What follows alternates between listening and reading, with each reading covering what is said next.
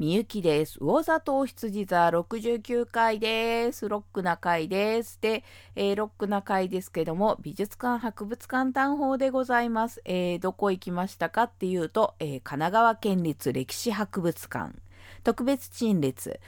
松平幹之助、江戸在勤日記、武士の絵日記。会期は2月18日から4月9日。それから、えー、もう一つが、えー、宮川鉱山幕津ミュージアム。えーと、横浜のですね、えーとまあ、横浜駅から、えーとまあ、関内地区ですね、うん、にある、えーと、2つの美術館博物館になります。でまず、えーとね、神奈川県立歴史博物館なんですが、えーと、こちらね最寄り駅は、まあ、馬車道駅になります。えーとね旧横浜賞金銀行の本店として1904年明治37年に建てられた、えーとね、旧館部分とあとねその後増築したまあ新しめの新しめのつってもうんまあそこそこ前ですけど、えーと、増築した建物のこうなんだろう合体型の、えーと、博物館になります。えっ、ー、とね馬車道駅から行くとうんとね明治期の建物の方に出やすかったりするかな。で、えーと、裏側のなんだろう港湾とかがある方から行くと,、えーとね、新館側で、まあ、こっちが、まあ、正面入り口っちゃ正面入り口ですね。で、近くにはですね、えー、と、横浜ビールの直営店舗、馬屋の食卓なんぞがありまして、えー、と、この辺、あの、ブルワリーさんが多いので、ビールのお店が多い付近だったりします。ということで、えっ、ー、とね、松平幹之助江戸在勤日記なんですが、これね、えっ、と、庄内藩の上級武士が残した絵日記になります。あの50冊にも及ぶこう日記とあとね国元の手紙を展示してます。これは、えーと、県立博物館の所蔵のものとあとえっ、ー、とですね山形の、えーと博物館のですね博物館というかまあしなんだろうこう地地方というかその地元の資料館みたいな感じのところの、えーとまあ、協力を経てで、えーと、両方集めて展示してる感じの展覧会になってます。で、えーとね、これが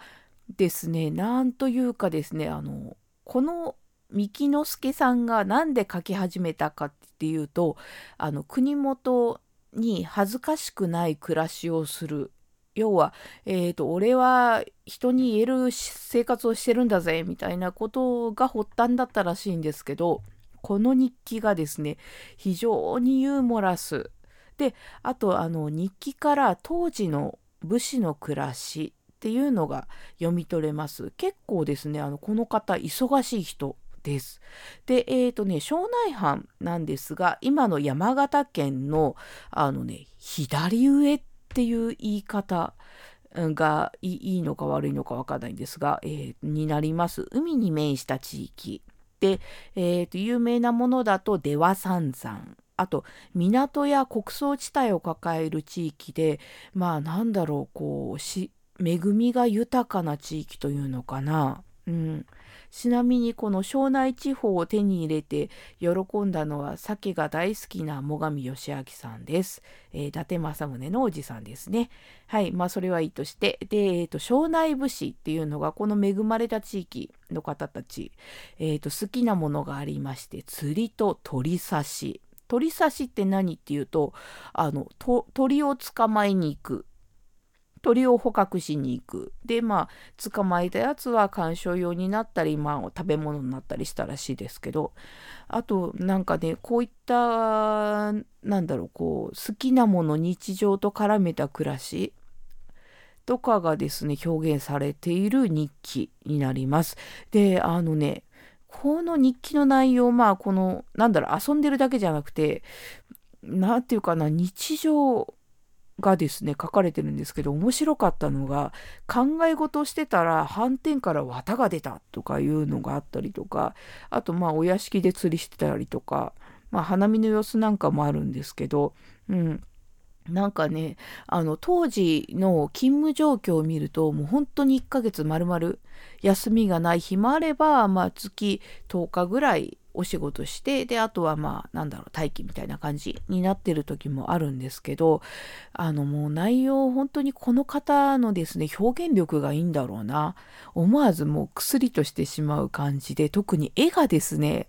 あの、なんだろうな、デフォルメっていうのも変なんですけど、この方なんか武士じゃなかったら、もっとこう、なんか、それこそそういうんで、生計立てられたんじゃないかいっていう感じもするんですけど、まあ、武士だからこそ、なんだろう、こう、いなんだろう、そのインプットからアウトプットされたものもあると思うので、うん、まあ、それでできた日記かなという感じもするんですけどね。で、えっ、ー、とね、この方の生きてた時代っていうのは、えっ、ー、とね、戊辰戦争の直前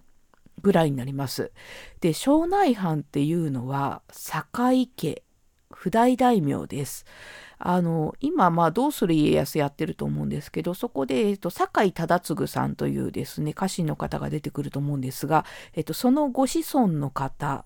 たちの、えー、が治めた藩っていうことになります。だからもう本当に不代も不代っていう感じですね。だからもう本当にあの幕府派として、この時代にはこう藩挙げて、えーと、江戸市中の見回りとかも行ってました。で、これの京都版をやったのが会津藩ですね。新選組とかになります。なので、なんていうかな、本当にこう微妙な時代ではあったんですけど、その中で、この、なんだろう、一部士っていうのかな？こうどういうふうに暮らしたかっていう感じでこの方はですね30過ぎで家督を継いで江戸勤めで4年過ごして帰郷しますで持病があった方のようであの地元に戻ってからその後病で亡くなってしまいます。ただ病で亡くなった直後にですねあの庄内藩が新政府型に降伏なんぞもしてますのでなんかなまああまりこう、うん、ちょっと暗い時代直前はある意味幸運だったのかもともちょっと思ってもしまいます。うん、でもなんかねそううん。な、なんというかな、なんかね、ちょっとね、あの、テイストとしては孤独のグルメじゃないんですけど、あの、こう、仕事してる人の、こう、本当に日常が垣間見れて、とても楽しい展示でございます。これね、なんか、うん、あんまり見れる機会ないかなと思うので、やってるうちに行くのおすすめです。で、あとね、あの、県立博物館なんですけど、その他、で、2階はですね、江戸展示になってます。あの、この特別陳列に絡めたものですね。江ノ島ほかの、なんかね、旅行の様子っていうのかな、当時の。とかがあったりします。で、えーと、そのそれ以外の展示なんですけど、まあ、県立博物館結構いろいろぎっしりこう展示されてますということで、えーと、反対側中野部屋があの円覚寺舎利殿の復元仏像の復元あとまあそれから奥の部屋中世の神奈川でまあ神奈川県、えーと、戦国時代北条氏が主に治めた土地になりますので、えーと北条氏の領地拡大図とかねで3階に上がりますと金星になってきてそこではね、えーと、幕津焼きという焼き物の陳列があります。これ、えーと、京都のですね、まあ、東光さんがですね、えーと、横浜に当時の横浜っていうのはまあ開港指定でいろんなもの人が集まってきたとこだった特に外国に近いっていうところでちょっとまあ一旗あげようもあったのかなっていうことで出てきて作った焼き物です。で、えー、と前期はですね高浮彫りといってあの壺のですね表面とかにこうなんだろう立体的な造形をくっつけて非常にこ